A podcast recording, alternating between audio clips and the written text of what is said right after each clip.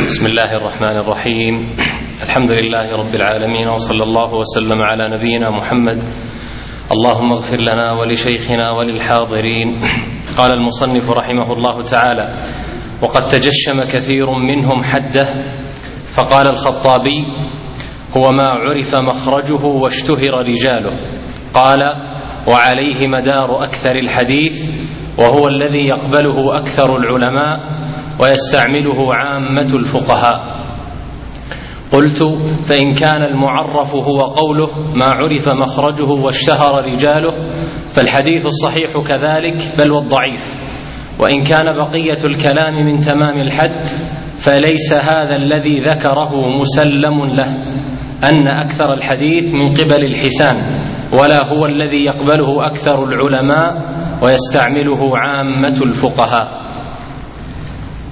تعريف الترمذي للحديث الحمد لله رب العالمين وصلى الله وسلم وبارك على نبينا محمد وعلى آله وأصحابه ومن تبعهم بإحسان إلى يوم الدين. ما يتعلق بهذا الحد الذي ذكره المصنف رحمه الله على الإمام الخطابي هذا ليس بجامع ولا مانع وذلك أنه قد يدخل معه في تعريفه الصحيح غيره من الأحاديث التي التي يحتج بها. كذلك الحسن كذلك أيضا الحديث الضعيف الذي يقبل في فضائل الأعمال الذي يروى يروى من عدة من عدة أوجه لكنه إذا انفرد جاء في مسألة من الأصول أو من أعلام المسائل لم يكن مقبولا. ومجرد معرفة المخرج واشتهار الرواة في ذاتها لا يجعل الخبر في ذاته صحيحا حتى يكون ثمة اتصال للإسناد وكذلك سلامة للمتن من الشذوذ والعلة وهذا ما تقدم معنا الإشارة الإشارة إليه ابتداء. وهذه التعريفات عند العلماء في الصدر الأول لم تصل إلى درجة النضج وذلك لابتداء هذا الفن من جهة حده وضبط وضبط أنواعه. وإنما يتباين العلماء رحمهم الله تعالى بإتقان وضبط ذلك الحد بحسب بحسب معرفتهم بهذا الفن. والإمام الخطابي رحمه الله وإن كان من الأئمة المحدثين إلا أنه لا يداني الأئمة النقاد في هذا في هذا الباب. وهو في أبواب النقد يجري يجري على مجرى الظاهرية. نعم. قال ابن الصلاح وروينا عن الترمذي وأن عن الترمذي أنه يريد بالحسن أن لا يكون في إسناده من يتهم بالكذب ولا يكون حديثا شاذا ويروى من غير وجه نحو ذلك. وهذا إذا كان قد روي عن الترمذي أنه قاله ففي أي كتاب له قاله وأين إسناده عنه؟ وإن كان فهم من اصطلاحه في كتابه الجامع فليس ذلك بصحيح فإنه يقول في الحديث من الأحاديث هذا حديث حسن غريب لا نعرفه إلا من هذا الوجه. مصطلح العلماء في اطلاقهم للحديث الحسن يختلف طريقة النقاد الأوائل عن استعمالات أهل الاصطلاح. النقاد الأوائل يريدون بالحسن الغرابة. يريدون بالحسن الغرابة واستحسانهم للمتون وكذلك الأسانيد يعني يعني ذلك استغرابا استغرابا لها. وهذا يدل على أنها لا تجري على النسق الذي لديهم من كثرة المحفوظ يعني أن هذا قد خرج قد خرج عنه فإذا أطلق الأئمة الأوائل أمثال هذا اللفظ فإنهم لا يريدون بذلك تصحيحا ولا يجرون عليه قواعد علوم قواعد علوم الحديث وإنما يريدون به معنى معنى يختلف. وهو وهو قريب من الإعلال بالنكارة والتفرد. وهو قريب قريب من الإعلال بالنكارة والتفرد وقد يقال إن إطلاق كلمة الحسن عند المتقدمين هي شبيهة بكلمة الغريب وكذلك المنكر. وأما بالنسبة للإمام الترمذي رحمه الله فإنه في إطلاقه لهذه اللفظة ولهذا المصطلح وهو الحسن يتباين. إما أن يطلق ذلك اللفظ منفردا بقوله هذا حديث حسن أو يقول بإضافة شيء فيقول هذا حديث حسن غريب أو يقول هذا حديث حسن صحيح. فنقول إن إطلاقه لفظة الحسن من غير إضافة شيء إليها أو قبلها فإن أو إضافتها إلى شيء قبلها فنقول إن مثل هذا يريد به الغرابة والتفرد. الغرابة والتفرد.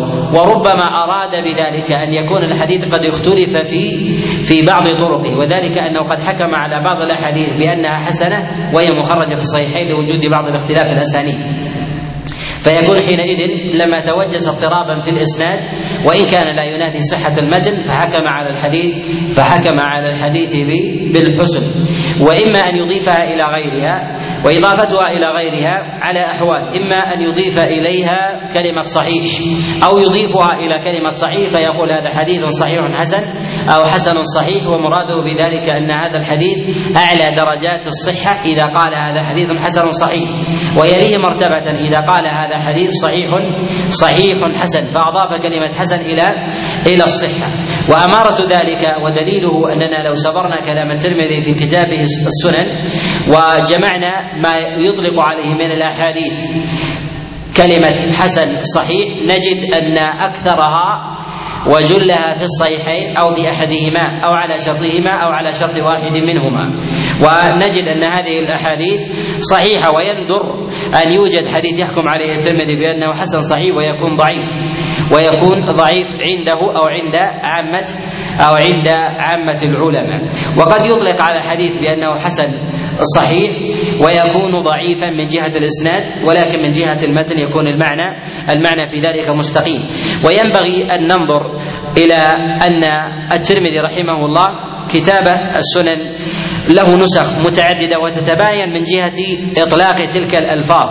وذلك بحسب الروايات وربما أيضا بحسب مناهج وطرائق النساخ فربما زادوا عبارة أو أو نقصوها. وهذا كما أنه في سنن الترمذي موجود فمن نظر في النسخ المطبوعة وكذلك أيضا المخطوطة يجد فيها شيئا من التباين. كذلك أيضا فيما يتعلق فيما يتعلق بسنن الدار قطني رحمه الله فإنه ربما ذكر ألفاظا في بعض النسخ ولم يذكرها في بعض النسخ ويحمل هذا على أن ذلك في بعض الروايات أو في بعض في بعض كلام النساخ. وعلى هذا نقول إن إنه ينظر إلى ينظر إلى منهجه ويحكم على الموضع الذي وقع فيه الخلاف. ينظر إلى منهج ذلك الإمام في كتابه وفي كتبه الأخرى ثم بعد ذلك ثم بعد ذلك ينظر ينظر إلى إلى الموضع الذي وقع فيه وقع فيه الاضطراب ووقع فيه ووقع فيه الخلاف. وهذا ما يمكن أن يضبط فيه منهج الإمام الترمذي رحمه الله في إطلاق هذه الكلمة وله إطلاقات متعددة أخرى لا تتعلق بهذا الاصطلاح وهي إطلاقه مثلا لكلمة غريب منفردة وكذلك أيضا لكلمة الصحيح منفردة أو إطلاقه مثلا لفظة أخرى غير هاتين اللفظتين وهي الحسن والصحة كأن يقول هذا حديث هذا حديث جيد. وله مصطلحات في هذا يرجع إليها في مظانها. وأما بالنسبة ما في اجتهاد أو يروى من غير من غير وجه. الحديث الحسن إما أن يكون الحديث الحسن حسنا بذاته وإما أن يكون حسنا بغيره. حسنا بغيره يعني اعترض بغيره وهو منفرد في عداد الضعيف. والحديث الضعيف إذا اعترض بغيره ارتقى إلى الحسن والحكم والحكم يقع على المتن لا يقع على الإسناد. لأننا إذا حكمنا على الإسناد حكمنا عليه منفردا وإذا حكمنا على المتن حكمنا عليه مجموعا ومنضما إلى غيره. وهذا وهذا في كل حديث قبل أن يعتضد والاعتضاد عند العلماء أن يصحح الحديث أو يحسن بمجموع طرقه. هذا لابد أن تتوفر فيه مجموع مجموع شروط. من هذه الشروط أن لا يكون الحديث من الأصول الكلية وأعلام المسائل. أن لا يكون الحديث من الأصول الكلية وأعلام المسائل. وذلك أن الأصول الكلية وأعلام المسائل لابد أن يصح فيها الحديث على سبيل الاستقلال. وذلك أن الشريعة إنما جاءت بتأكيد الأصول والتأكيد يقتضي ثبوت الخبر منفردا لا أن يعتضد بغيره. فالأخبار العظيمة والمهمة الجليلة لدى الناس لا يتواطأ عليها الضعفاء ولو جاء بها عشرة لا بد أن ينقلها الكبار لا بد أن ينقلها الكبار. فإذا جاءت من طريق واحد أو اثنين ثم روى بعد ذلك ضعفاء فالأمر في ذلك هين.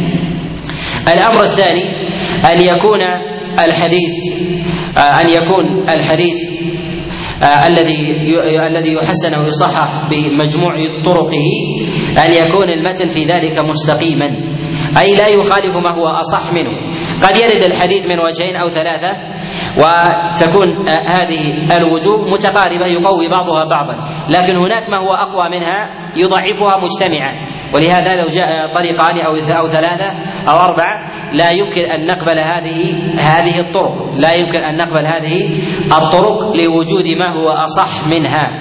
ولهذا تجد من طريقة البخاري رحمه الله في كتابه الصحيح أنه يورد حديثا من الأحاديث في كتابه الصحيح منفردا ويكون هذا الحديث غريب في الباب وثمة خمسة أو أو أربعة ونحو ذلك حديث مخالفة له هي دونه مرتبة فيكون هذا الحديث منفرد هو هو أعل من الحديث الأول. لماذا ذكرنا ما يتعلق بالمسائل في مسائل الأصول الكلية؟ الأصول الكلية لابد أن يحملها الكبار ولا نقبلها من المنفرد. وذلك أن المعاني لها ثقل كحال الأجسام. المعاني لها ثقل كحال كحال الأجسام.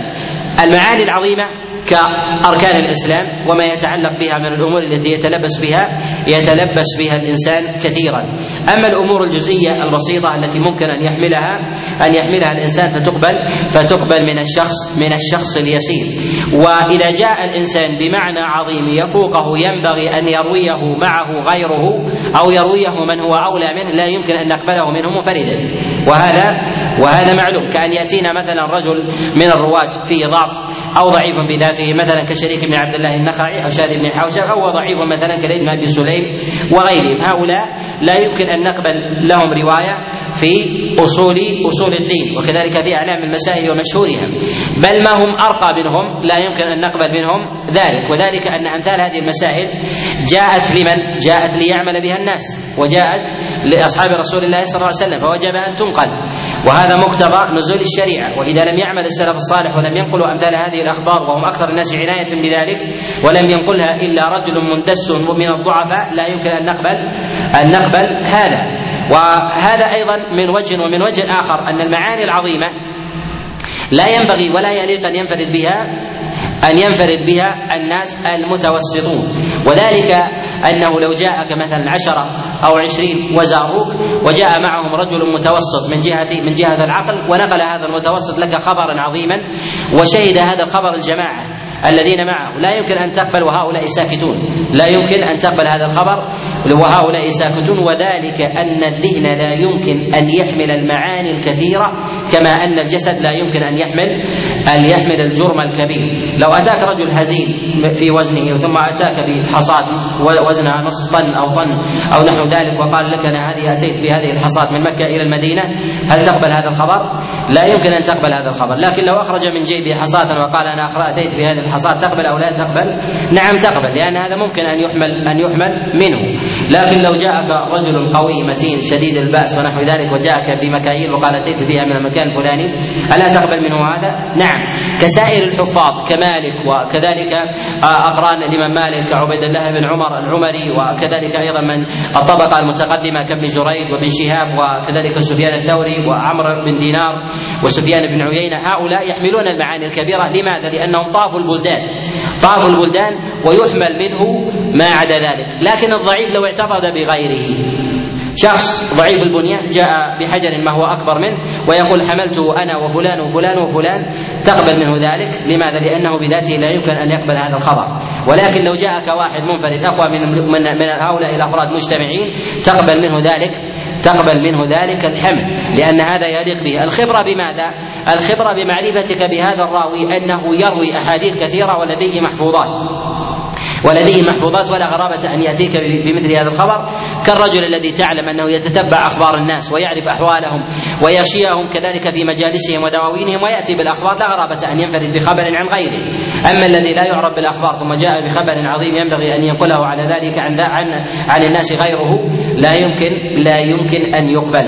لهذا نقول إن تصحيح وتحسين الأحاديث بمجموع الطرق هو من الأمور الضيقة التي يشدد فيها العلماء لا ينظرون إلى ذات الطريقين أو ذات الوجهين من الحديثين المنفردة وإنما ينظرون إلى ما هو أبعد إلى ما هو أبعد منها. كذلك أيضا وهو الأمر الثالث لابد من النظر إليه بتصحيح وتحسين الطرق الأحاديث بمجموع الطرق ألا يكون في هذه الأحاديث ضعف شديد منفردة.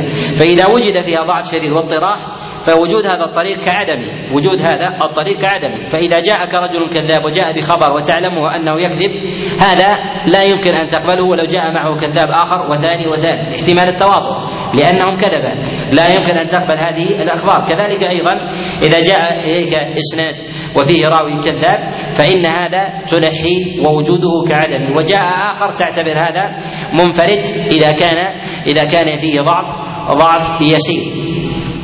كذلك أيضا ينبغي أن ينظر أن ينظر إلى إلى التفريق في ما يتعلق بفضائل الاعمال بأبواب فضائل الأعمال وما يتعلق بأمور الأحكام. ما يتعلق بفضائل الأعمال هذا في ذاته يقبل ولو لم يعضده غيره ولو كان ضعيفا يحدث به. أما ما كان من أمور الأحكام ولو كان الإسناد في ذلك ولو كان الإسناد في ذلك واحد. الإسناد واحد والمتن اختلف. نرد ما كان انفرد به الضعيف في أبواب الأحكام ونقبله ما انفرد به في أبواب فضائل الأعمال، لماذا؟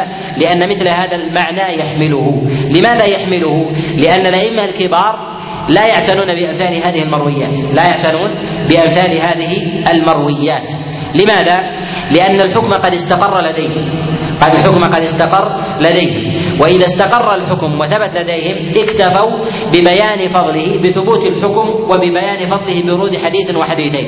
أما الأمور المتعددة فيدعونها لغيرهم لماذا؟ لأن الشريعة لا تطاق من جهة استيعاب الفرد لها. من جهة استيعاب الفرد لها.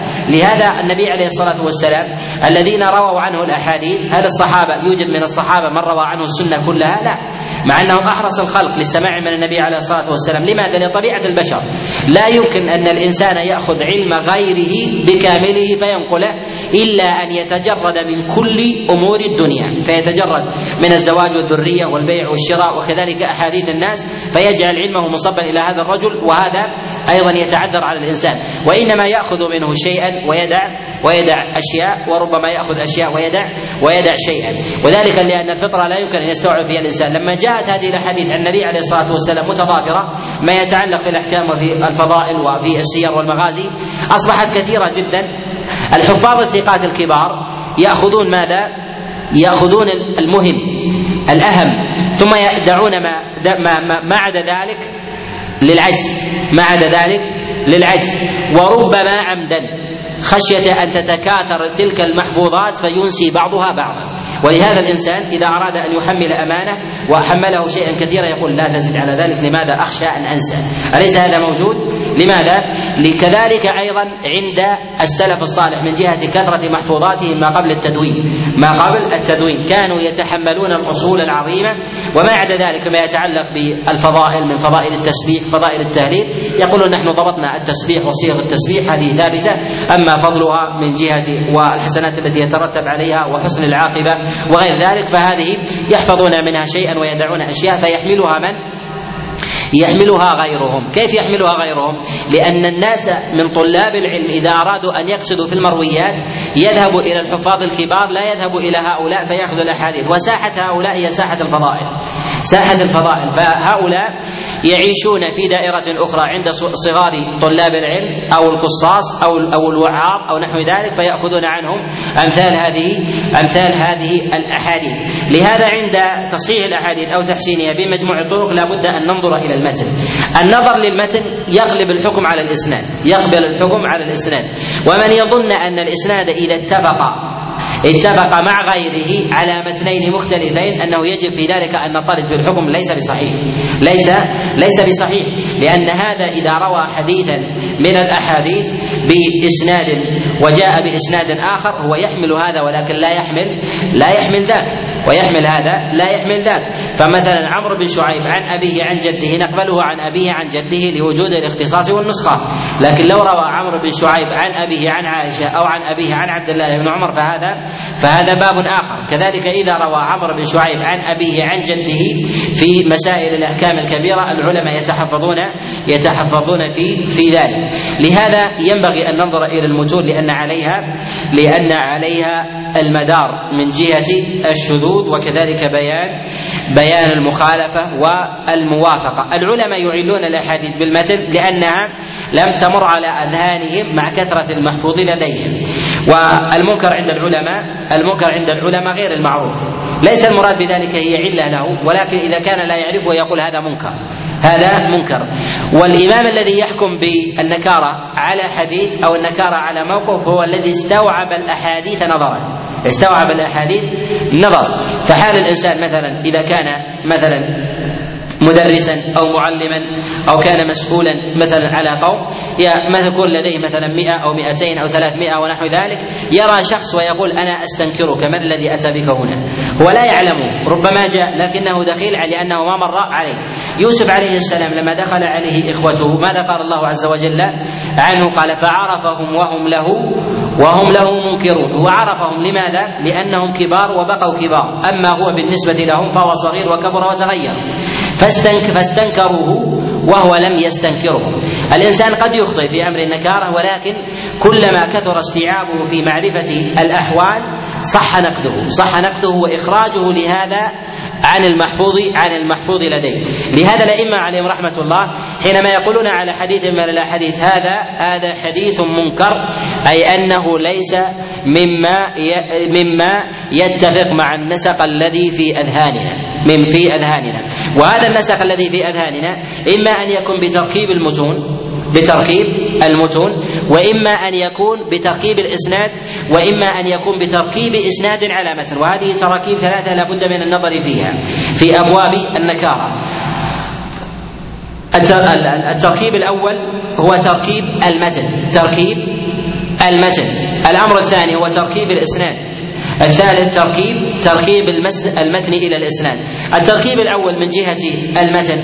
تراكيب المتن لها لها صيغة ولغة نبوية عربية فصيحة يعرفها من مارس ذلك. ولهذا الإنسان كلما كلما أتقن كلام إمام من الأئمة أو عرف لغته أو عرف كلام شاعر من الشعراء فإنه يستطيع أن يعرف أن هذا البيت من مقول فلان أو ليس من مقوله. كذلك في المتون إذا كان الإنسان حافظا لكلام رسول الله صلى الله عليه وسلم يستطيع أن ينقل. ينقل بماذا؟ منفكا عن تركيب الإسناد وإنما هو بتركيب المتن. بتركيب المتن. كذلك أيضا المتون الشرعية مقتضى إحكامها أن تكون متناسقة لا خليط لا خليط. فيأتي فرض صلاة مع سنة مع مع سنة صدقة مع بر والدين مع حسنة في قول أو تسبيح ونحو ذلك مع بيان عقاب أمثال هذا الخليط لا يأتي لا يأتي بكلام رسول الله صلى الله عليه وسلم. إذا فتركيب المتن يستطيع الإنسان أن ينكره بذات التركيب لا من جهة المعاني لا جهة المعاني المختلفة وهذا كحال تركيب الإنسان. إذا رأيت الإنسان مثلا في ذاته في حال وجود الإنسان فرأيت أذنه في رأسه أذن الإنسان في رأسه. ألا تستنكر هذا؟ تستنكره. لماذا؟ لأنه يخالف ما ما لديك من محفوظ من نظر إلى أحوال إلى أحوال الناس. فتقول إن هذا التركيب تركيب خاطئ. وأما النظر إليها إلى أجزاء فله أذنان وله عينان وله أنف وله شفتان وله أسنان قد اكتملت أعضاؤه. لكن هذا التركيب خطأ. هذا التركيب خطأ. كذلك أيضا في تركيب الملفوظ عن رسول الله صلى الله عليه وسلم له نهج وطريقة يعرفه المكثر في الحفظ. التركيب الثاني هو في تركيب الإسناد. تركيب الإسناد يعرف الأئمة تركيب الرواة من جهة تناسقهم وذلك أن الرواة إما أن يتحدون في رواية أهل بلد عن عن بلديهم فيروي المدني عن المدني عن المدني وربما يشترك المدني عن المدني فيدخل المكي بينهما من باب التقارب. ولكن أن يأتي مدني عن عن يمني ثم بصري ثم مدني ثم مكي شرق وغرب هذا هذه التركيبة في ذاتها وإن كانوا ثقات يعني يعني النكارة. وهذا ربما يشترك مع غيره أنه كلما تركب الإسناد من أكثر من بلد لزم من ذلك أن يكون الإسناد مشتهرا لزم أن يكون الإسناد الإسناد مشتهرا وهذا الاشتهار يقتضي فيه العمل يقتضي فيه العمل. فإذا جاءك إسناد فيه راوي مدني ثم ذهب إلى الكوفة ثم رجع إلى إلى المدينة ثم ذهب إلى مكة ثم ذهب إلى اليمن ثم إلى رسول الله صلى الله عليه وسلم يلزم من هذا أن يكون الفقه المتضمن لهذا المتن في هذه البلدان كلها وإذا كنت عالما فقه السلف وتعلم أن هذا القول لم يقل به أحد من هذه البلدان هذا يعطيك ماذا؟ يعطيك أن هذا هذا هذا الحديث هذا التركيب منكر. هذا التركيب التركيب منكر. فتستطيع أن تحكم بحديث من الأحاديث بمجرد تركيب إسناده على نكارته. لا منفردا وإنما بكثرة معرفتك لنسق الرواة. لنسق الرواة من جهة الترتيب إذا كنت تعلم مثلا أن المدني يتقارب مع المكي فيروي مكي عن مدني. وربما يدخل واحد منهم ممن انتقل إليه. ولكن أن يذهب من المدينة ثم يذهب إلى إلى الكوفة ثم يرجع إلى المدينة ثم يذهب إلى مكة هذا فيه فيه خلط خاصة في البلدانيين الخلص في البلدانيين الخلص الذين الذين لم يخرجوا إلا مرة ومرتين هذا فيه فيه نكارة. وهذا مرده إلى معرفة الناقد بأحوال بأحوال الرواة بمعرفة الناقد بأحوال الرواة التركيب الثالث هو تركيب الإسناد إلى المتن تركيب الإسناد مع المتن. وذلك أن بعض المتون تقبل منفردة بذاتها لو كان فيها غير هذا الإسناد. والإسناد هذا في ذاته يقبل منفردا لو كان فيه غير هذا هذا المتن. وذلك أنه يروي مثلا شامي عن شامي عن شامي حديثا في فضل المدينة. حديثا في فضل المدينة. الذي ينبغي أن يرويه من؟ أهل المدينة. كذلك أيضا أن يروي أهل اليمن حديثا في فضل مصر ولا يوجد عند المصريين. هذا فيه فيه نكارة. ولكن أن يروي أهل اليمن وينفردون عن غيرهم بفضل بفضل أهل اليمن هذا هذا محتمل.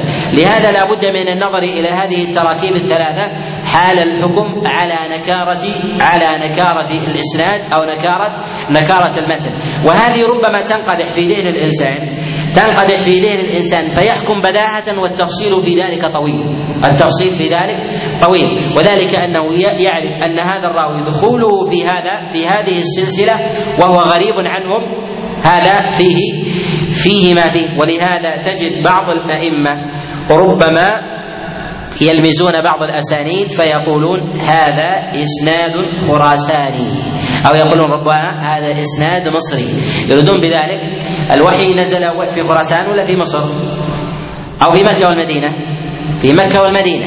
حينما يروي المصريون حديثا مصري عن مصري عن مصري إلى ثم يبقى في مصر. ولا يوجد له رائحة في معاقل العلم. هذا علامة على ماذا؟ العلماء رحمهم الله حينما ينظرون إلى الرواة وهذه أقولها أنه ينبغي لطالب العلم إذا أراد أن يحكم على اسناد يأتي إلى الرواة ويتخيلهم أمامه واقفون يتخيل هؤلاء أمامه ممسك أحدهم بجلابيب بعض ويقوم ما هو هذا من أي بلد؟ يقول أنا من العراق وأنت من وين؟ يقول أنا من المدينة وش جابكم البعض؟ وش جابكم البعض؟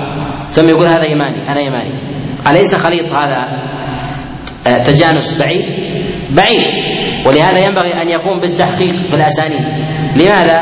لأن المراد بذلك هو تنقية المتون عن رسول الله صلى الله عليه وسلم من الشائبة. لماذا اجتمعت أنت المدني مع مع ذلك العراقي مع ذلك المصري ثم ثم ذهب إلى اليمن؟ اجتمعتم في هذا الإسناد. وين المصريين؟ وين اليمنيين عن بعض؟ وين اجتماعهم؟ لماذا لم يأخذ عنك أهل بلدك؟ ربعك وينهم؟ لماذا أنت ما لقيت إلا اليمني تروي عنه لماذا أنت اليمني ما لقيت إلا المصري؟ ألا يمكن هذا يستنكر؟ يستنكر، لكن أن يروي يمني عن يمن يقول ربع يرون عن بعض، هذا يحتمل من وجه، لهذا أنا أقول إنه في أبواب الرواة في أبواب النقل في أبواب النقد ينبغي للناقد أن يمسك الرواة واحدا واحدا، الغالب من صنيع النقد للأسانيد أنه يقف على ترجمة الراوي فيقول فلان ابن فلان ابن فلان ثقة وانتهى الأمر. ينبغي أن تقف عليه وعلى اسم أبيه واسم جده وبلده ومهنته التي هو فيها، تقف عليها واحدا واحد، تقف عليها واحدا واحدا. فربما يكون هو الرجل مؤذن أو يكون قاضي أو يكون نجار أو أو غيرها. ربما يكون المتن يتعلق يتعلق بباب من الأبواب. هناك أمور تشير تعطي تنقدح في ذهن الإنسان أن هذا الرجل صاحب ديانة ليس من المتفرغين كأن يقولون مثلا الزاهد العابد ونحو ذلك. هذه أوصاف حسنة لكن في في الغالب أنه يقل لدى الإنسان الحفظ يقل لدى الإنسان الحفظ. كذلك أيضا إذا كان مثلا مدنيا أو كان بصريا أو كان مثلا آه، مكيا أو كان عراقيا أو نحو ذلك فهذا فهذا آه، ينبغي أن يؤخذ باعتباره. ولا يأخذ علينا أرباب البلدان ان ننقد البلدان ولكن نحن نفك هذه العقد. ولماذا اجتمعوا حتى حتى نبعد التهم؟ نبعد التهم عن مثل هذا الاجتماع. نعم. طيب. ونضرب الأمثلة في أمثال هذا حتى يقرب الفهم حتى يقرب الفهم. النبي عليه الصلاة والسلام كان كثيرا ما يبين العلوم بالمثال. عليه الصلاة والسلام فربما خط في الأرض فربما خط في الأرض وربما أشار بيده وربما بين عليه الصلاة والسلام حال الإسلام بكونه بناء أو البنيان أو حال الجسد الواحد ونحو ذلك أو الحمى وغير ذلك حتى يقرب النبي عليه الصلاة والسلام المفاهيم المفاهيم للناس. نعم. تعريفات أخرى للحسن. قال الشيخ أبو عمرو بن الصلاح رحمه الله وقال بعض المتأخرين الحديث الذي فيه ضعف قريب محتمل هو الحديث الحسن ويصلح للعمل به. ثم قال الشيخ وكل هذا مستبهم لا يشفي الغليل وليس فيما ذكره الترمذي والخطابي ما يفصل الحسن عن الصحيح. وقد أمعنت النظر في ذلك والبحث فتنقح لي واتضح. أن الحديث الحسن قسمان. أحدهما الحديث الذي لا يخلو رجال إسناده من مستور لم تتحقق أهليته غير أنه ليس مغفلا كثير الخطأ ولا هو متهم بالكذب ويكون متن الحديث قد روي مثله أو نحوه من وجه آخر فيخرج بذلك عن كونه شاذا أو منكرا. ثم قال وكلام الترمذي على هذا القسم يتنزل. قلت ولا يمكن تنزيله لما ذكرناه عنه والله أعلم. قال القسم الثاني أن يكون راويه من المشهورين بالصدق والأمانة. ولم يبلغ درجة رجال الصحيح في الحفظ والإتقان ولا يعد ما ينفرد به منكرا ولا يكون المتن شاذا ولا معللا. قال وعلى هذا يتنزل كلام الخطابي. قال والذي ذكرناه يجمع بين كلامهما.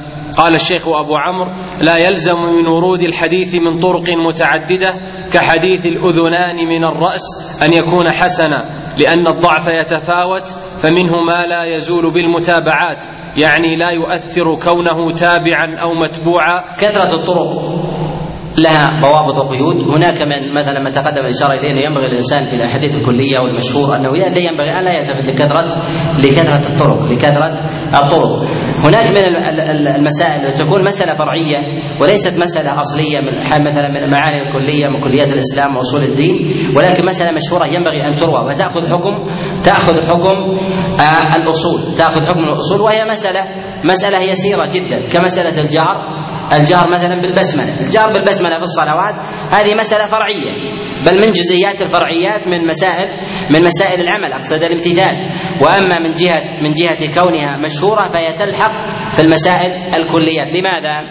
لأن هذه المسألة لا بد أن تنقل لأنها تظهر في الصلوات مع رسول الله صلى الله عليه وسلم أمام أصحابه. فينبغي فينبغي أن ينقلها الكبار. ولو كانت قليلة. لماذا؟ لأنها تقع ورودا. وهذا يرجع فيه إلى ذات العمل. ذات العمل. أنه ينبغي لطالب العلم في أبواب النظر إلى الأحاديث أن يفرق بين الأحاديث التي تقع من النبي عليه الصلاة والسلام كل يوم وبين الأحاديث التي تقع منه كل أسبوع وبين الأحاديث تقع منه في أو في السنة أو ربما تقع معه منه عليه الصلاة والسلام اعتراضا. ما يقع منه كل يوم ينبغي أن يشدد فيه. أن يشدد فيه. لماذا؟ لأن الصحابة عليهم رضوان الله تعالى إنما زكاهم الله وفضلهم على غيرهم لأن ما أحرص الناس على المسموع ما جاء عن رسول الله صلى الله عليه وسلم. لهذا ينقلون عن رسول الله صلى الله عليه وسلم الأحاديث لهذا ينقلون الأحاديث عن رسول الله صلى الله عليه وسلم ويتتبعون أحواله فيرون عنه الأمور الدقائق. ولهذا نقلوا عن النبي عليه الصلاة والسلام فقدموا النقل على ترك بعض سننهم عليهم رضوان الله تعالى امتثالا للنقل وبيانا لمنزلته أيضا وفضله واحتسابا للأجر وحفظا لهذا لهذا الدين.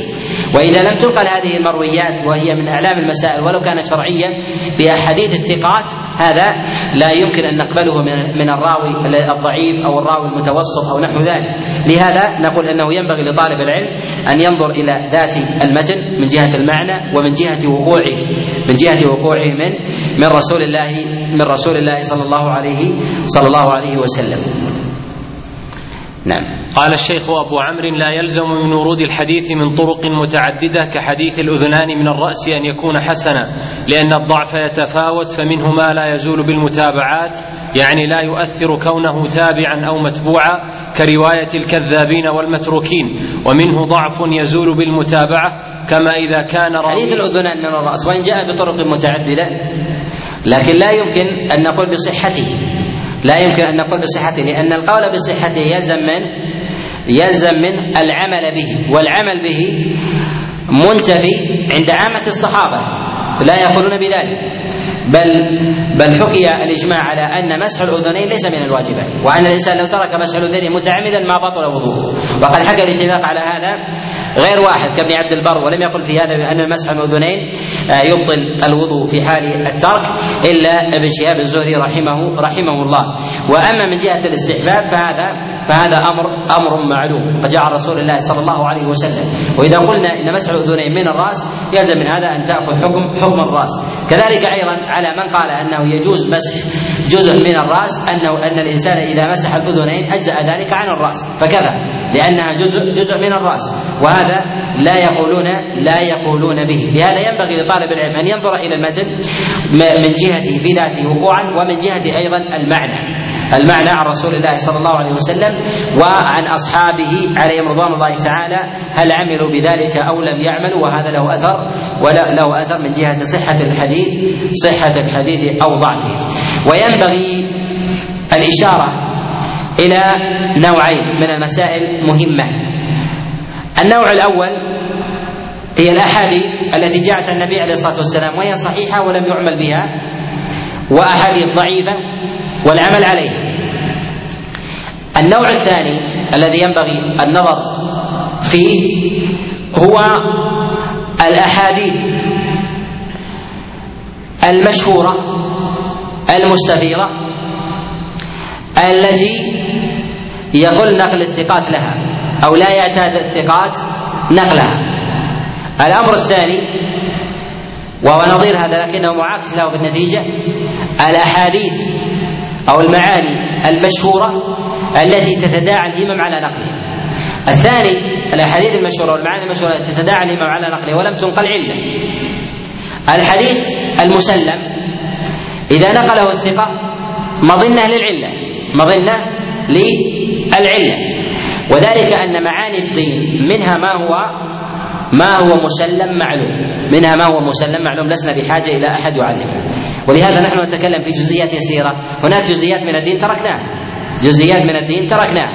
بل ربما يمر على الإنسان حولا وحولين وثلاثة وأربعة ولم يتكلم بأصل أمام الناس كأن يقول مثلا للناس أيها الناس أن صلاة الفجر ركعتين. ولكن يتكلم في سنن ونوافل وطاعات كثيرة جدا. لماذا؟ لأن هذا هذا بحاجة إلى بيانه. لسنا بحاجة إلى بيانه. وإنا بحاجة إلى شيء مرتبط فيه كأن نقول إن صلاة الجماعة متأكدة. صلاة الجماعة متأكدة. وفضل صلاة الفجر كذا وكذا وكذا ثم بها ولكن ذلك لأنه معلوم. إذا جاء ثقة كبير ثم نسب عنه رواية مثل هذه الأشياء المسلمة نتحفظ عنه. وإذا جاءنا المتوسط نمشي. نمشي هذا. لماذا؟ لأن هذا لا يقبل لا يقبل منه. مثال ذلك كحال الإنسان مثلا إذا دخل الخطيب. هل يمكن أن يأتي رجل عاقل عالم يقول رأيت الخطيب الجمعة قائم وعليه مسلح معلوم؟ أو أو بداهة. معلوم بداهة.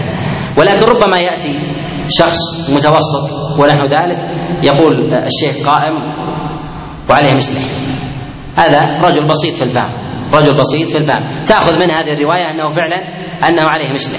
لكن أن يأتيك شخص إلى رجل عالم عاقل فيقول إن خطيبنا قام بنا وعليه مشلح تقول هذا خبر منكر عنه لا يقبل منه. وذلك مثلا في أحكام الديانة أن يأتي شخص مثلا يسوق المرويات من طريق مالك بن أنس فيقول صلاة الفجر ركعتين الظهر أربع العصر أربع المغرب ثلاث العشاء أربع. مثل هذا التركيب. ممكن أن ينفرد به مالك؟ لا لا ينفرد به لا ينفرد به مالك لأن هذا من الأمور من الأمور المعلومة ولهذا تجد الإنسان في ذاته في ذاته يفرق بين الأمور المسلمة من جهة النقل وضبط الدليل عليها وبين الأمور التي لو وجدت لتداعى لتداعت الهمه على نقلها.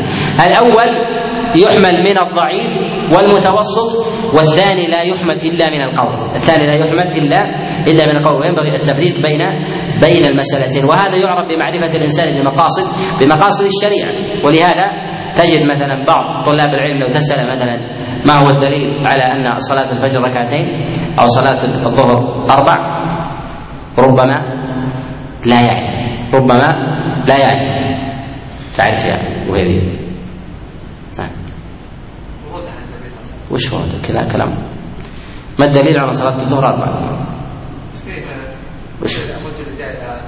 قبلنا قبل عمر قال خلف علي بن طالب أربع ركعات لا لا ما هو بالعمر لا أنا أسأل ناس معينين حتى لا تختلط الأصوات. ها؟ أنت. تصلي الظهر أربع ولا ثنتين؟ جرى عليه عمل المسلمين أعلم لك ما هو الدليل. أنا لو أسألك عن السواك على طول أعطتني خمسة أدلة وعشرة. لماذا؟ لأن هذا أمر مسلم. أمر مسلم. نقل الثقة له علة. نقل الثقة له علة. ونقل المتوسط له مقبول. ما تتداعى الهمم على نقله ولم ينقله الثقة ولو كان دونه. فهذا علامة على إعلانه علامة على إعلانه وإذا جاء ما هو عكس ذلك ما كان مما لا تتداعى الهمم على نقله ورأيت الناس تتداعى عليه. علامة على ماذا؟ على نكارته ولهذا تتهم أحيانا بعض الأشخاص ولهذا تجد في الساحة حينما تجد الإعلام يضخم مسألة صغيرة جدا وهي تافهة. يدل على أن وراءها يد ولا ما وراءها يد؟ وراءها يد. ولهذا يأتي في السنة أحاديث أحاديث في فضل البطيخ في فضل الجرجير النبي أرسله الله عشان يبين الناس فضل البطيخ والجرجير حتى يجينا خمسين حديث في الجرجير هل يمكن يقبل هذا؟ لا يمكن أن نقبل هذا. لماذا؟ لأن الشريعة جاءت في أمور العبادات وجاءت هذه الأمور تبع. هذه الأمور تبع وهذه الأمور لا تتداعى الإمام على نقله ولكن يدل على أن هذا وراءه تاجر تاجر خضار وهو الذي أشهر من هذا. ولهذا الحافظ أبو موسى المديني لما قيل له في أحاديث البطيخ إن لها طرق فأنكرها قال كثرة طرقها تدل على ضعف تدل على على ضعف. وهذا أمر أمر معلوم في كل ما لا تتداعى الهمم على نقله فتواطأ عليه الناس فهذا أمر أن خلفه واحد أن خلفه خلفه واحد. وما تتداعى الهمم على نقله ونقله واحد دليل على أن هذا الواحد يكذب. على أن هذا الواحد يكذب. ولهذا ينبغي للإنسان في معرفة الأحاديث التي تأتي وتكثر الطرق لا بد من معرفة ذات المسألة ومقامها من الدين مقامها من الدين ومنزلتها. ولهذا قد يأتي شخص وينظر مثلا في أحاديث مثلا في فضل الديك. في فضل الديك. يجد مثلا عشرة أحاديث. فضل الديك ما جاء في فضل صلاة الضحى. ما جاء في فضل صلاة الضحى. ولا فضل قيام الليل من السنة. ولكن لو أردت أن تحصيها تجد عشرين أو ثلاثين حديث.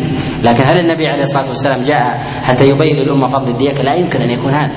ولهذا نقول إن هذا هذا هذا من جهة القيمة في الشريعة ليس له قيمة. فإذا جاء عشرة نعلم أنهم واحد. أن خلفهم واحد هو الذي أرسلهم إلينا. هو الذي أرسلهم إلينا هو الذي يعمل هذه الدعاية. ونقول إن هذا كذب. وإذا جاءت عشرة طرق نقول كلها كذب. يقول يشد بعضها بعضا نقول كلما كثرت دل على نكارتها ولو كانت خمسين أو ستين أو أكثر من ذلك. ولهذا الأئمة عليهم رحمة الله حينما حكموا على حديث اطلبوا العلم ولو في الصين. اطلبوا العلم ولو ولو في الصين. حكموا مع أن الحديث له أربعين أو خمسين طريق. تجد الأئمة ينكرون ينكرون ذلك. لماذا؟ لأن العلم موجود في المدينة ما يحتاج أحد يروح. العلم مقصود في المدينة كيف توديهم عن مكان موجود فيه العلم؟ ثم أيضا مثل هذا المعنى لا يحتاج خمسين طريق أن يروى بلفظ واحد.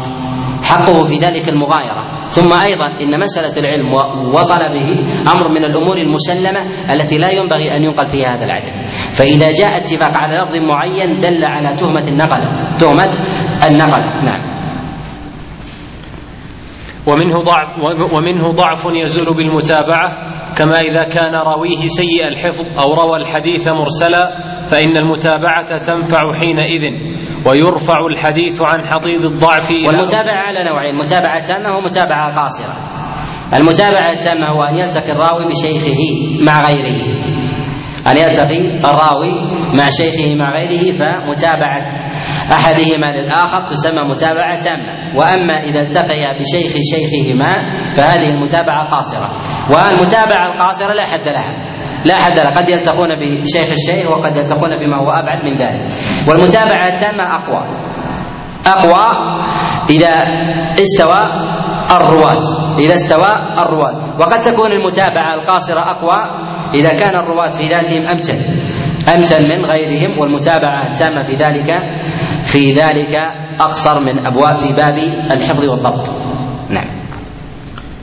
فإن المتابعة تنفع حينئذ ويرفع الحديث عن حضيض الضعف إلى أوج الحسن أو الصحة والله أعلم. الترمذي يظهر من كلام المصنف رحمه الله أن الحديث الضعيف إذا اعتقد بغيره أنه يرفعه مباشرة إلى درجة الصحة. وثمة مرتبة بين الضعف والصحة وهي الحسن.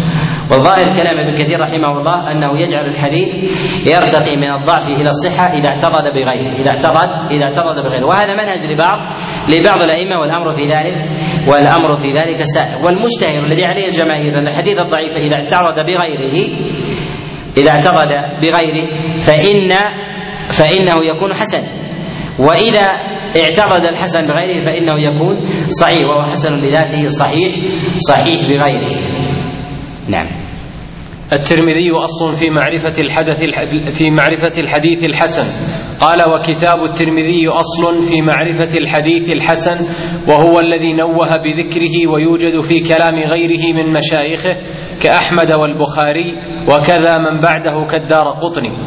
أبو داود من مظان أشهر الترمذي رحمه الله.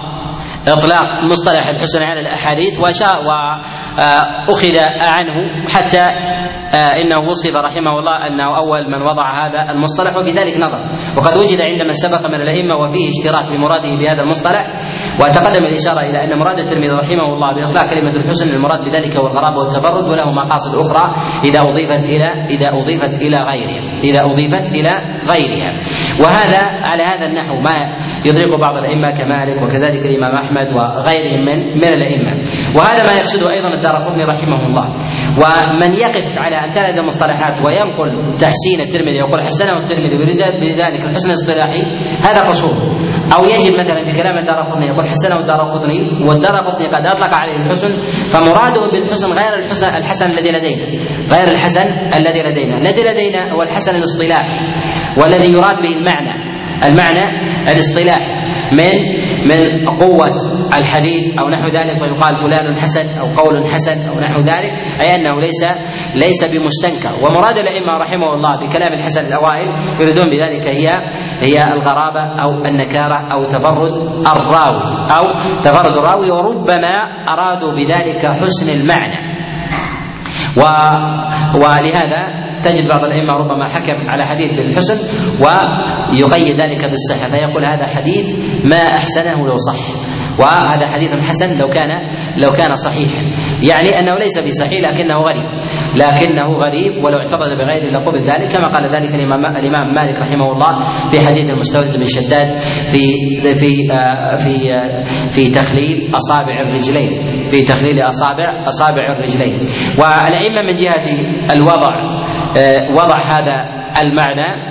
في على قواعد المحدثين ما يسمى بالمعنى الاصطلاحي لكلمة حسن هو اشتهر عند المتأخرين. فتجد مثلا في كلام الأئمة من المخرجين كمثلا ابن الملقن والحافظ بن حجر الهيثمي وكذلك أيضا السيوطي والسخاوي وأبو الرجب وكذلك أيضا من الأئمة كابن القيم والحافظ بن كثير والذهبي وغيرهم يطلقون الحسن ويريدون به الحسن الاصطلاحي يريدون به الحسن الاصطلاحي. وأما بالنسبة للأئمة الوائل يريدون بذلك هي يريدون بذلك الغرابة.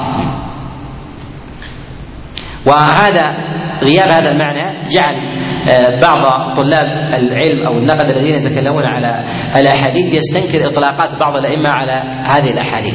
فيقف على علة منها فيقول يعني يعجب من تحسين الإمام أحمد لهذا الحديث أو تحسين الإمام الترمذي وفيه وفيه علة. وهذا وهذا من الخطأ والوهم. نعم. أبو داود من مظان الحديث الحسن. قال ومن مظانه سنن أبي داود. روينا عنه أنه قال ذكرت الصحيح وما يشبهه ويقاربه وما كان فيه وهن شديد بينته وما لم أذكر فيه شيئا فهو صالح وبعضها أصح من بعض. قال وروي عنه أنه يذكر في كل باب أصح ما عرفه فيه. أبو داود رحمه الله لم يشترط الصحة في كتابه وإنما أورد الأحاديث على الأبواب وقيل إنه يفهم من تبويب الأحاديث أنه على على مذهب الإمام الشافعي رحمه الله وللشافعي أثر عليه. وقيل إنه على مذهب الإمام أحمد وذلك لقربه منه وأخذه سؤالاته عنه رحمه الله. وعلى كل الإمام أبو داود رحمه الله لم يقصد الصحة في كتابه وإنما أراد ما كان دائرا في في أبواب الاحتجاج. ما كان دائرا في أبواب الاحتجاج. وقوله صالح في الحديث أي ما فيه ضعف بينته. ما فيه ضعف يبينه. وينبغي أن يعلم أن لأبي داود رحمه الله نسخ. نسخ متعددة. وهذه النسخ منها ما هو تام وتختلف أيضا في بعض ترتيب أبوابها. ولا يوجد نسخة تامة فيما أعلم. لا أعلم. نسخة تامة فيما اعلم بحيث لا يقع فيها النقص في احاديث في بضعه أحاديث في ثلاثة أربعة خمسة أو نحو ذلك. ولهذا من نظر في كتاب تحفة الأشراف للمزي رحمه الله يجد أنه يذكر بعض الأحاديث وهذا يقول أنه في رواية أبي بكر بن داسة فقط ويقول هذا في رواية آه، اللؤلؤ فقط ونحو ذلك. فيوجد مثلا في موضع ولا يوجد عند عند الآخر. وقد آه، يقال إن أتم الروايات رواية أبي بكر بن داسة التي أخرج من طريقها البيهقي رحمه الله سنن أبي داود في كتابه في كتابه السنن السنن الكبرى وقد يقال إنها أدق أيضا المرويات وأضبط المرويات إذا صحت النسخة من من ناسخها. وأبو داود رحمه الله إذا كان لم يشترط الصحة فيرد في ذلك الأحاديث الضعيفة. وهل يوجد فيها موضوع؟ نقول يوجد في سنن أبي داود رواة وضعون رواة يضعون أو اتهموا بالوضع. اتهموا اتهموا بالوضع. وهذا الاتهام للرواة بالوضع. هل يعني من ذلك وضع المتن؟ نقول يوجد متون تستنكر إلى درجة الاختلاف إلى درجة الاختلاف وهي نادرة إلى درجة الاختلاف وهي نادرة. وأبو داود رحمه الله في كتاب السنن جهده في ذلك ظاهر أنه أنقى أنه من أنقى السنن الأربع وأقلها حديثا آه، مطروح أقلها حديثا حديثا مطروحا. وقد يقال إنه أنقى آه، من سنن الترمذي رحمه الله من جهة قلة الأحاديث المتهمة المتهمة بالطرح. وما يدركه في ما سكت عنه فهو صالح. كثير من المعاصرين يظن أن كلمة صالح مراد بذلك الحسن مراد بذلك الحسن الاصطلاحي وهذا فيه نظر وهذا وهذا فيه نظر. وذلك اننا لا بد أن ننظر إذا أردنا أن نحكم على منهج الإمام أن ننظر إلى كتبه. فلأبي داود رحمه الله كتب له كتاب السنن وله كتاب المراسيل وله كتاب آه، في آه، سؤالاته وغيرها ككتاب الرسالة يبين فيه منهجه. مصنفات أبي داود لابد من النظر فيها حتى يؤخذ منها حتى يؤخذ منها الحكم. ينظر في الرواة الذين سأل عنهم الإمام أحمد رحمه الله وتكلم فيهم بذاته ثم ينظر في مواضعهم من من السنن. ولو جمع الإنسان منهجه في هذه الكتب لاتضح له منهجه في قوله كلمة صالح. يريد بكلمة صالح أي أنه صالح للاحتجاج إما في ذاته أو إذا وجد غيره. إذا وجد غيره. وأبو داود رحمه الله يورد الحديث في ذاته أي أنه صالح في ذاته للاحتجاج إما أن يكون صحيح أو يكون حسن أو يكون ضعيف في أبواب الفضائل لا في أبواب الأحكام. وإما أن يكون في ذاته صالح لو وجد غيره. وإما أن يوجد غيره وإما أن يكل إيجاد غيره لذلك الناقد أو لذلك لذلك الباحث. وهذا يعني أن أبا داود رحمه الله أوجد له وجها وطريقا فإذا وجدت مثله فهذا الحديث مثله يصلح لي مثله يصلح للاحتجاج وأما أنه يريد كل ما سكت عنه أبو داود رحمه الله فهو صالح للاحتجاج على نهجه فالأئمة يتفقون على أن الأحاديث الضعيفة لا يحتج بها في الأحكام بالاتفاق وحكي الإجماع على هذا ولا يعلم في ذلك مخالفا. من أئمة النقد وأما ما يروى عن يحيى بن معين في ذلك بالكلام عنه والمروي عنه محتمل وله في ذلك أقوال وله في ذلك أقوال صريحه في المنع. ولا أعلم إماما من الأئمة من المتقدمين والمتأخرين. أيضا قال بجواز العمل بالاحتجاج بالحديث الضعيف في أبواب الأحكام في أبواب الحلال والحرام.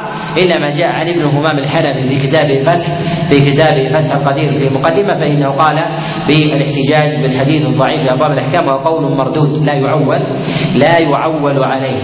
وعامة آه، الفقهاء آه، من الحنفية في هذا يقولون برد. ولكن قد يوجد في مذهب الحنفية إيراد الأحاديث الضعيفة في أبواب الأحكام ويحتجون بها لا يحتجون بها منفردة وإنما يحتجون بها لاعتراضها بدليل أقوى من ذلك وهو كالقياس.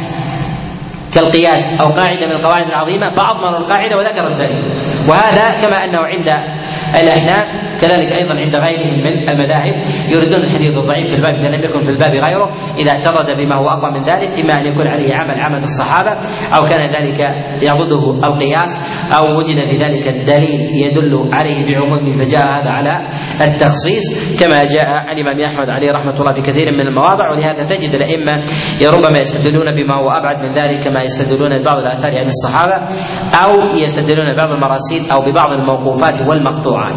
واحتجاجهم ليس بها بذاتها وإنما هو لما آه لغير ما هو أقوى منها والافصاح عنه ليس من منهجهم باعتبار أنه مثلا يحيي مدرسة في الراي والزهد في الدليل وإنما أرادوا بذلك أن يربطوا الناس أن يربطوا الناس بالأدلة. نعم. قلت ويروى عنه أنه قال وما وما سكت عنه فهو حسن. قال ابن الصلاح فما وجدناه في كتابه مذكورا مطلقا وليس في واحد من الصحيحين ولا نص على أبو داود في كتابه المراسيل يورد أحاديث مرسلة هي موصولة في السنن. يورد أحاديث مرسلة في كتابه المراسيل وهي موصولة في السنن. وهذا إعلان لها.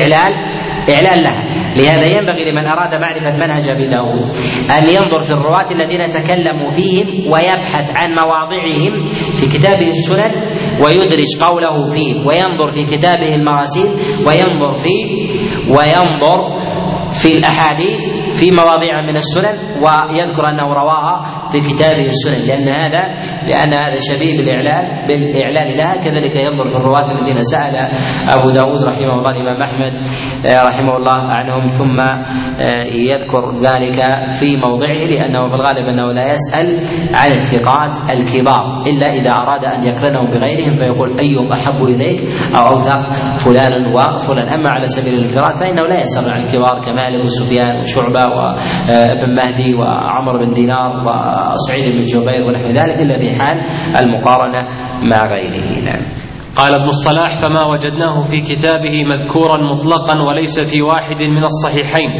ولا نص على صحته أحد فهو حسن عند أبي داود. قلت الروايات عن أبي داود بكتابه السنن كثيرة جدا.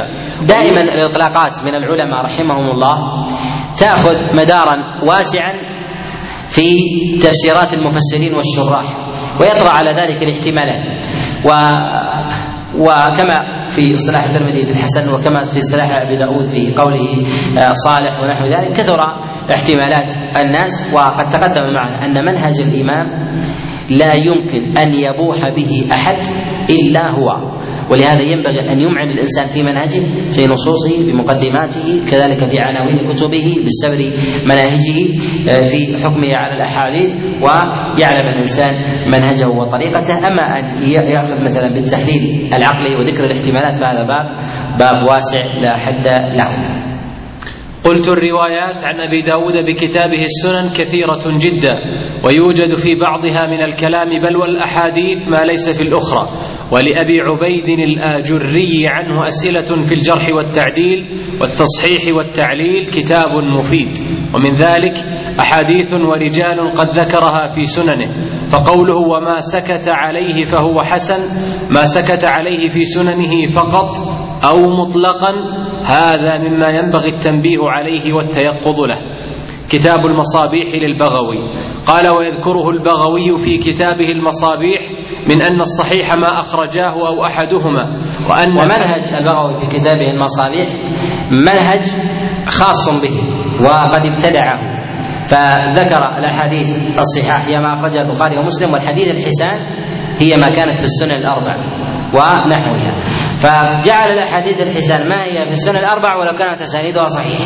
ولو كانت أسانيدها صحيحة. ولهذا بعضهم ينقل عن البغوي الحكم الإجمالي على الأحاديث العينية فيقول حسنها البغوي وهي صحيحة.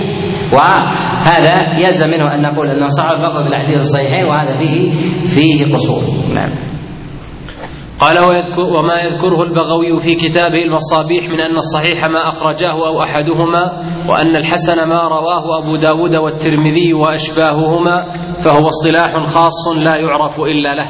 وقد أنكر عليه النووي ذلك لما في بعضها من الأحاديث المنكرة. صحة الإسناد لا يلزم منها صحة الحديث. قال والحكم بالصحة أو الحسن على الإسناد لا يلزم منه الحكم بذلك على المتن إذ, كي إذ قد يكون شاذا أو معللا. وهذا كلام حسن كما تقدم الإشارة إليه أن الراوي إذا كان ثقة ويروي عن ثقة ويروي عن ثقة ولكن المتن منكر.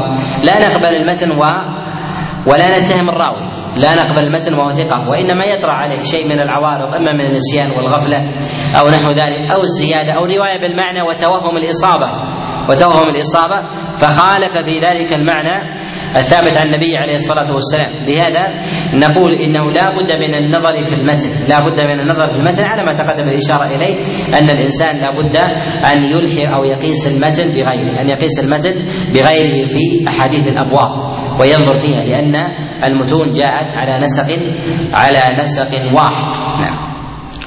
قول الترمذي حسن صحيح.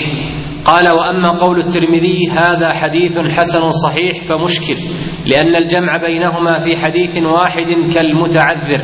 فمنهم من قال ذلك باعتبار إسنادين حسن وصحيح. قلت وهذا يرده أنه يقول في بعض الأحاديث هذا حديث حسن صحيح غريب لا نعرفه إلا من هذا الوجه. ومنهم من يقول هو حسن باعتبار المتن صحيح باعتبار الإسناد وفي هذا نظر أيضا فإنه يقول ذلك. وهذا يطرأ عليه ما تقدم من الكلام معنا ان أننا إذا أحلنا كلام العلماء إلى شيء من التحليل الذهني والاستنباط المجرد أن ذلك يرمي بنا يمنة ويسرى إلى شيء من المعاني ما لا يمكن أن نضبطه على منهج ذلك الإمام. وأننا إذا أردنا أن نعرف اصابه إصابتنا لذلك المنهج الذي قصده الإمام لا بد من النظر إلى الأحوال السابقة. النظر في مصنفات ذلك الإمام بالصبر إلى منطوقه إن كان له منطوق إلى عنوان إلى عنوان كتابه. هذه الأشياء هي التي تعطي طالب العلم ضبطا لذلك المقصود الذي الذي قصده ذلك الإمام من هذه العبارة. فكلمة للترمذي على حديث من الأحاديث أن هذا الحديث حسن صحيح. نستطيع أن نضبط ذلك بصبر الأحاديث. نجمع الاحاديث التي حكم عليها الترمذي رحمه الله بأنها حسنة صحيحة ثم نضعها في الميزان. نضعها في الميزان نقيمها واحدا واحدا. نخرج بنتيجة وهذه النتيجة نجد أن جل هذه الأحاديث أكثر من 90% منها في الصحيحين أو في أحدهما أو على شرطهما أو على شرط واحد منهما. لهذا نقول إن الحديث الذي أطلق عليه أبو داود رحمه الله الترمذي رحمه الله أن الحسن والصحة أعلى درجات الصحة فيه.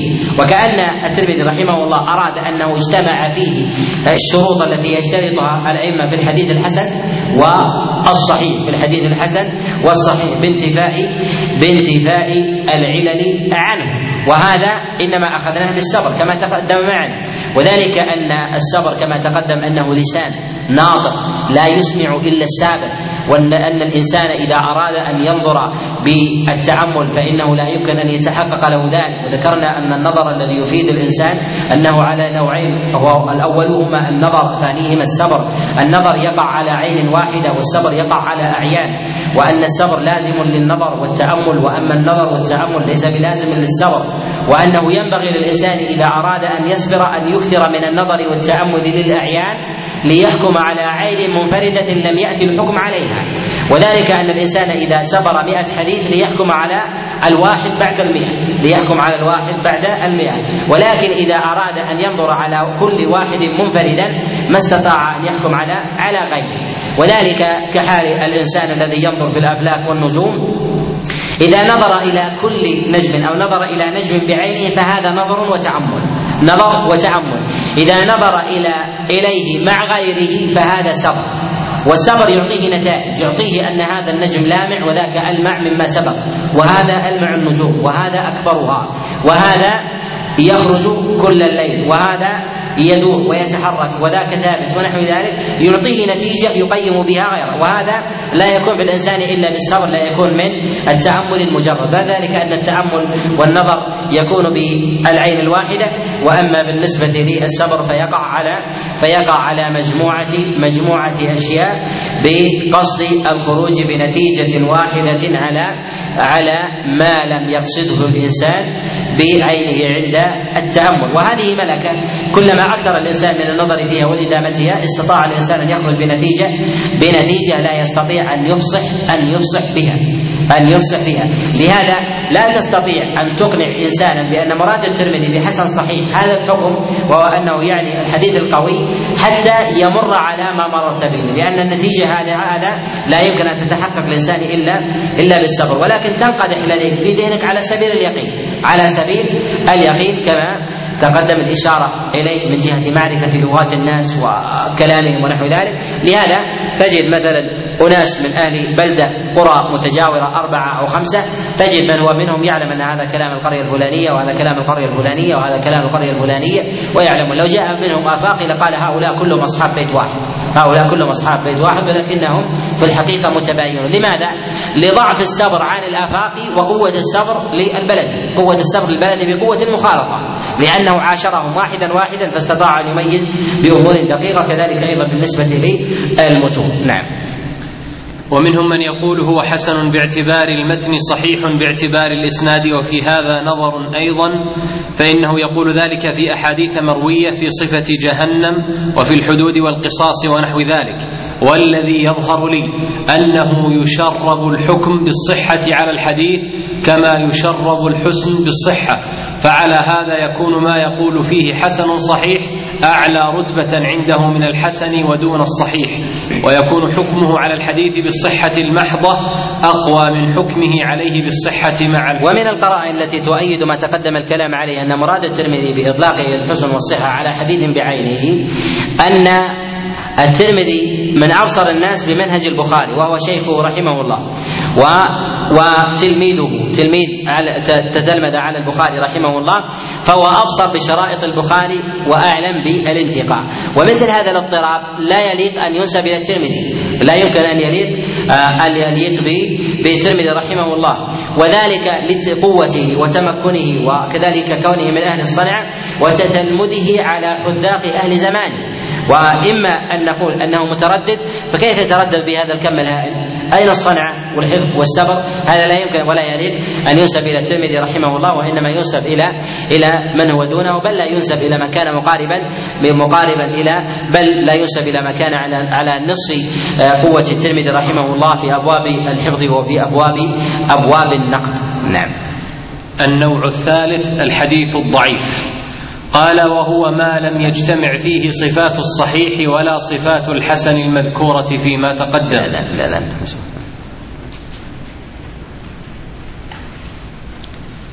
أستغفر الله أستغفر الله.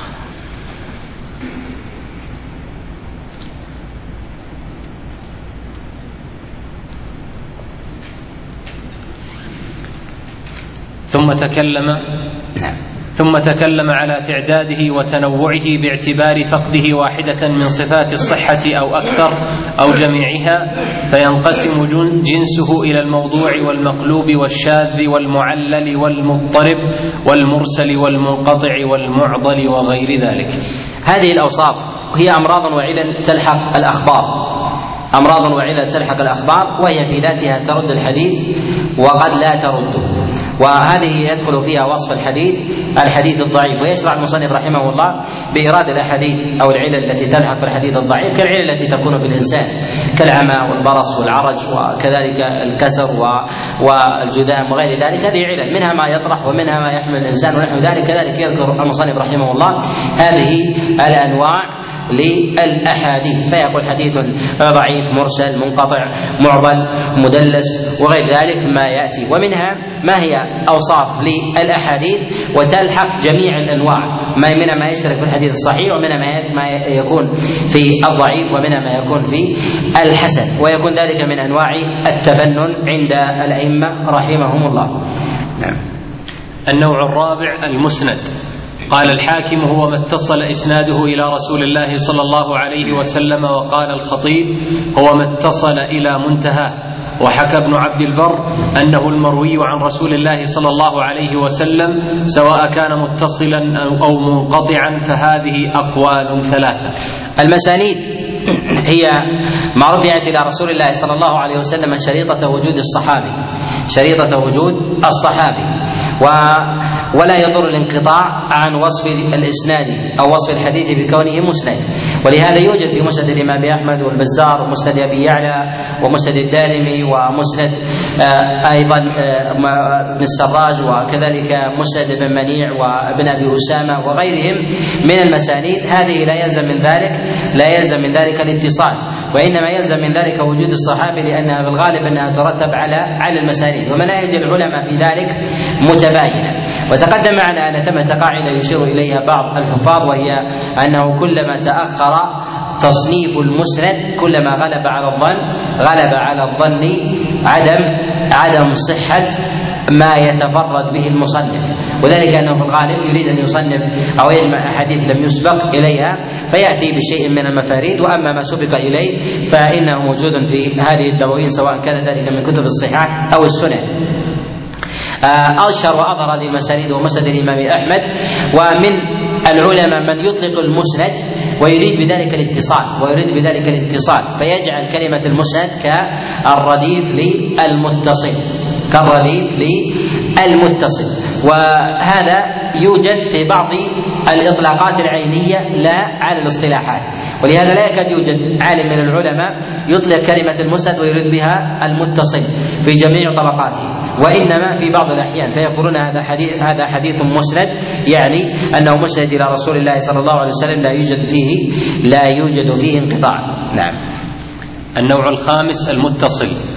ويقال له الموصول أيضا وهو ينفي الإرسال والانقطاع ويشمل المرفوع إلى النبي صلى الله عليه وسلم والموقوف على الصحابي أو من دونه. النوع السادس المرفوع. المتصل هو ضد الانقطاع أو ضد المنقطع ووصل الرحم هو ضد قطعها.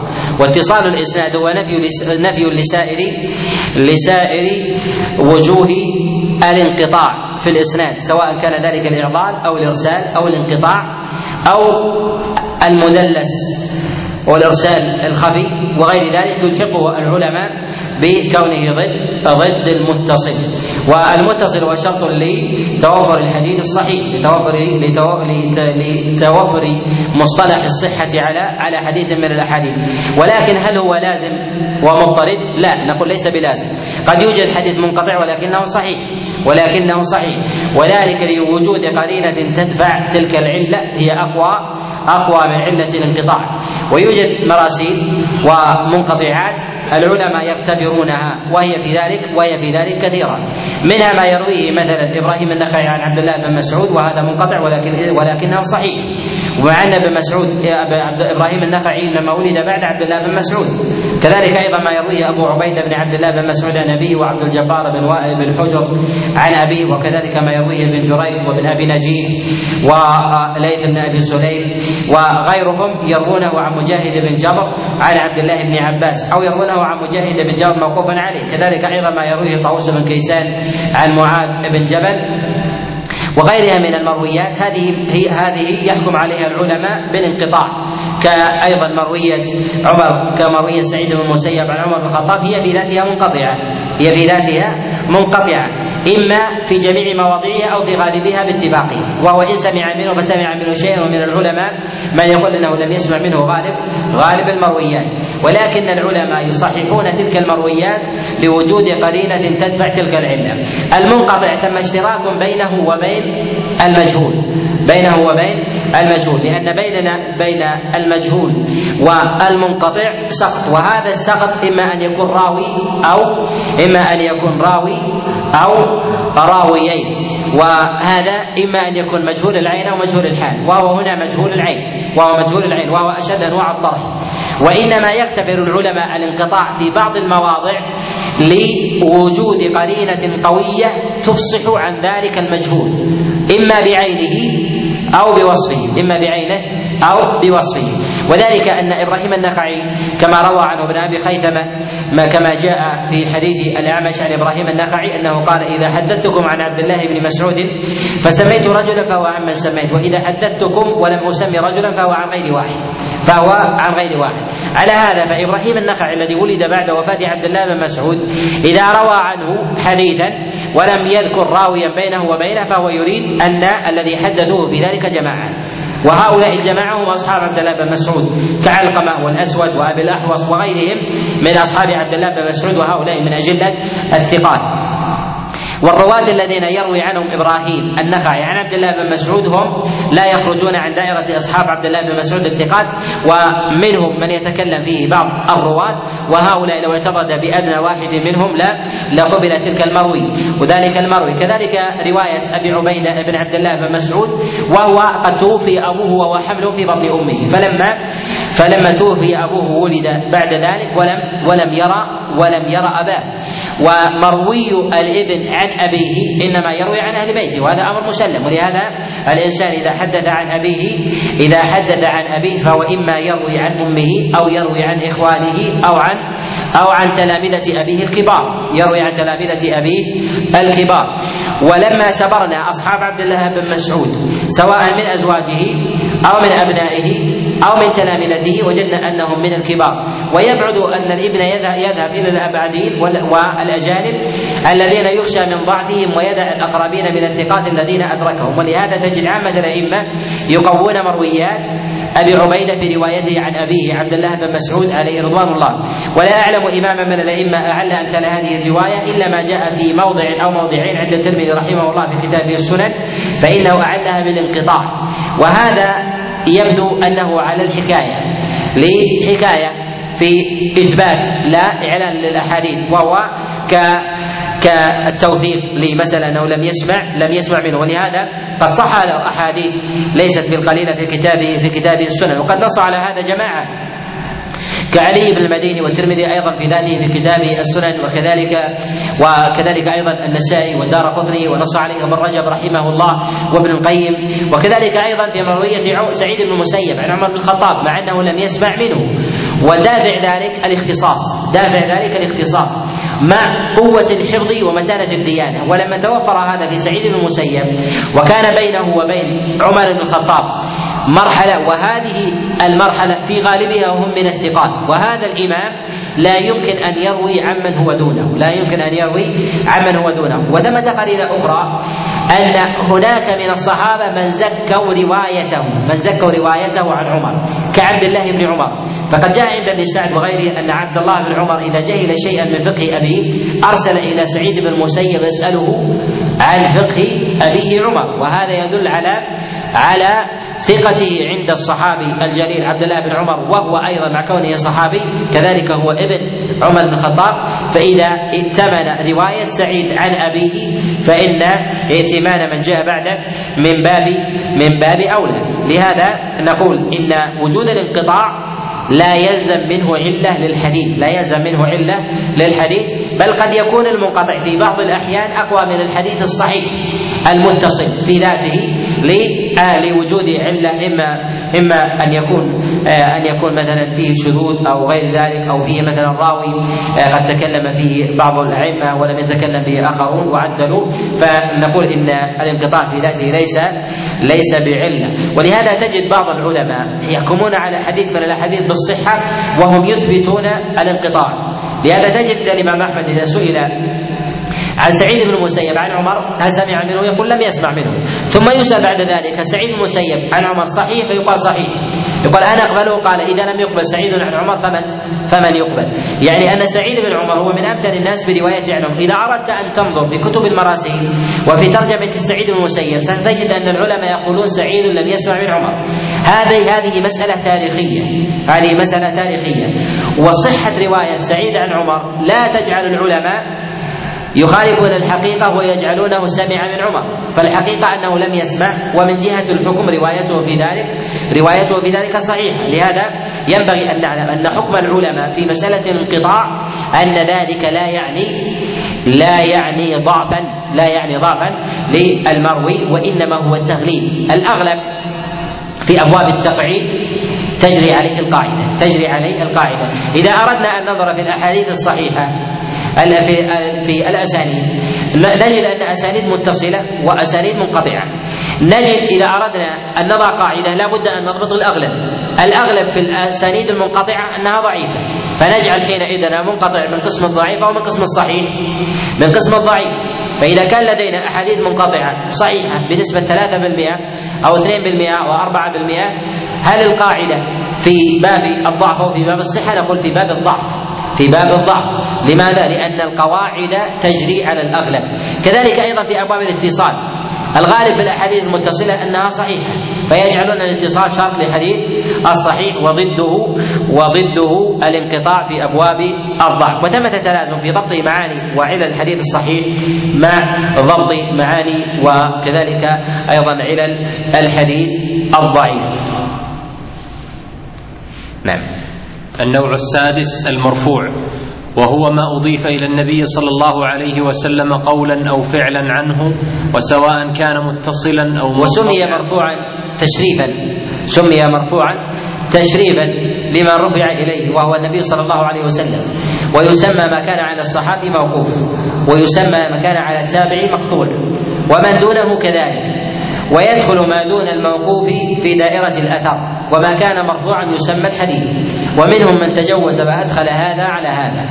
والمصنفات في المرفوعات هي المسانيد وكتب الصحاح وكتب السنن وأمثاله. والمصنفات في الموقوفات كثيرة كمصنف عبد الرزاق وابن أبي شيبة ومعرفة سنن الآثار للبيهقي وموضع الإمام مالك وكذلك أيضا السنن الكبرى له وكتب المنذر ككتابه الأوسط وغيره وكذلك كتب ابن عبد البر كالاستذكار والتمهيد وغيره. وثمة أيضا رسائل وأجزاء في هذا الأئمة صنعوا في هذا منها ما هو ما يتعلق في أبواب ككتب التفسير الذي من مظاهر الآثار كتفسير ابن جرير الطبري وعبد بن حميد وابن المنذر وتفسير البغوي وتفسير ابن أبي حاتم وغيرها فهذه من مظان من مظان الآثار التي يلتمس فيها وهناك من يصنف الآثار على مسانيد أصحابها ومنهم من ينثرها على الأبواب وكذلك في هذا طريقة ابن جرير الطبري في كتابه تهذيب الآثار فله ما يجمع فيه على مسانيد ومرويات الصحابة ما في عن علي بن أبي طالب وعمر بن الخطاب وأبي هريرة وغير ذلك ومنهم من ينثر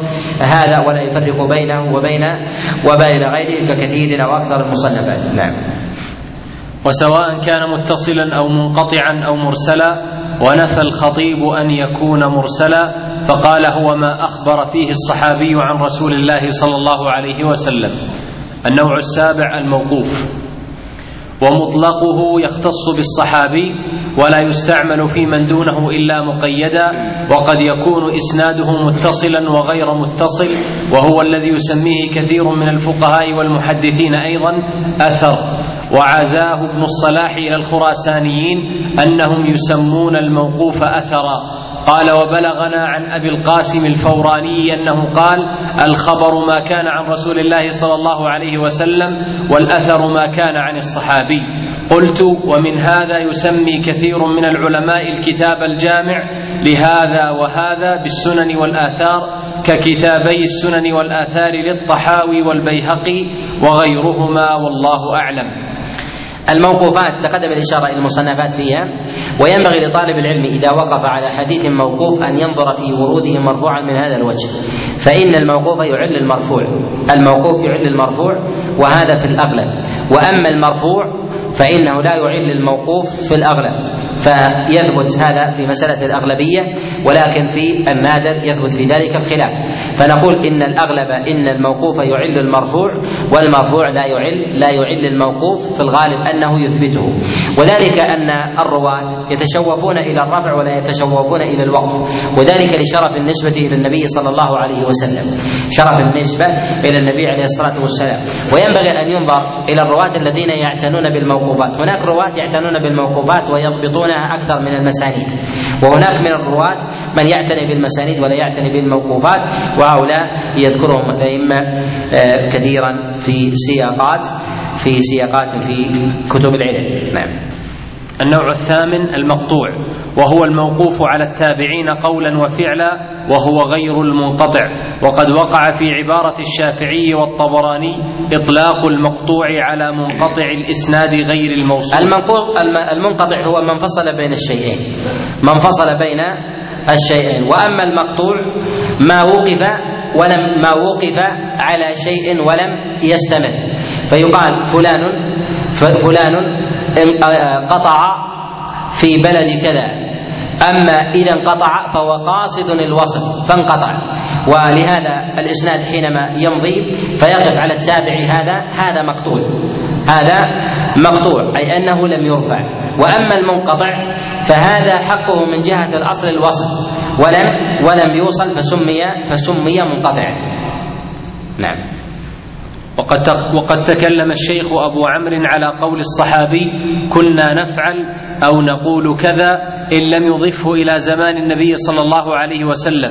فقال أبو بكر البرقاني عن شيخه أبي بكر الإسماعيلي إنه من قبيل الموقوف وحكم النيسابوري برفعه لأنه يدل على التقرير الكلام على الصحابة والمروي عن الصحابة والتابعين ومن جهة حجته وعدم حجيته وإجماعهم و التباين التباين فيهم بين مكيين ومدنيين وكذلك المدنيين في ذاتهم الأقوياء منهم واختصاصهم منهم من يختص بالعبادات ومنهم بالمعاملات منهم في باب من أبواب العبادات ومنهم من باب في أبواب المعاملات. هذا من الخصائص الدقيقة التي يطول الكلام عليها وهي التي ينبغي لطالب العلم أن يكون من أهل التبصر التبصر فيها وأن يفرق بالمدارس. فتجد مثلا من أهل مكة من أهل بصيرة في المناسك ولكن إذا دخلوا باب من الأبواب ضعفوا فيه كأبواب المزارعة. فتجد فقه المكيين في أبواب المزارعة فيه ضعف. وإذا وجدت خلاف فيه لا تتوانى بجعل قولهم مرجوح. وأن الراجح في ذلك هو كلام المدنيين. في أبواب العبادة وأبواب المزارعة وأضرابها تجد قول المدنيين يتقدم على غيره وهكذا في أبواب كثيرة. وتجد مثلا ربما أفراد من الآفاقيين يتقدمون على بعض المدنيين والمكيين في بعض المسائل كبعض الأقضية بعض الفرائض بعض الحدود والتعزيرات ومنهم من يتقدم في أبواب التعزيرات على غيره في أبواب في أبواب الحدود باعتبار أن الحدود منصوصة والتعزيرات تقديرها ليس بمنصوص في الأغلب فيرجع فيها إلى الاجتهاد وهذا يكثر عند الكوفيين وعند العراقيين على وجه العموم وهذا مما يطول وليس هذا موضع بسطه. قال ومن هذا القبيل قول الصحابي كنا لا نرى بأسا بكذا أو كانوا يفعلون أو يقولون يكفي نكمل غدا إن شاء الله.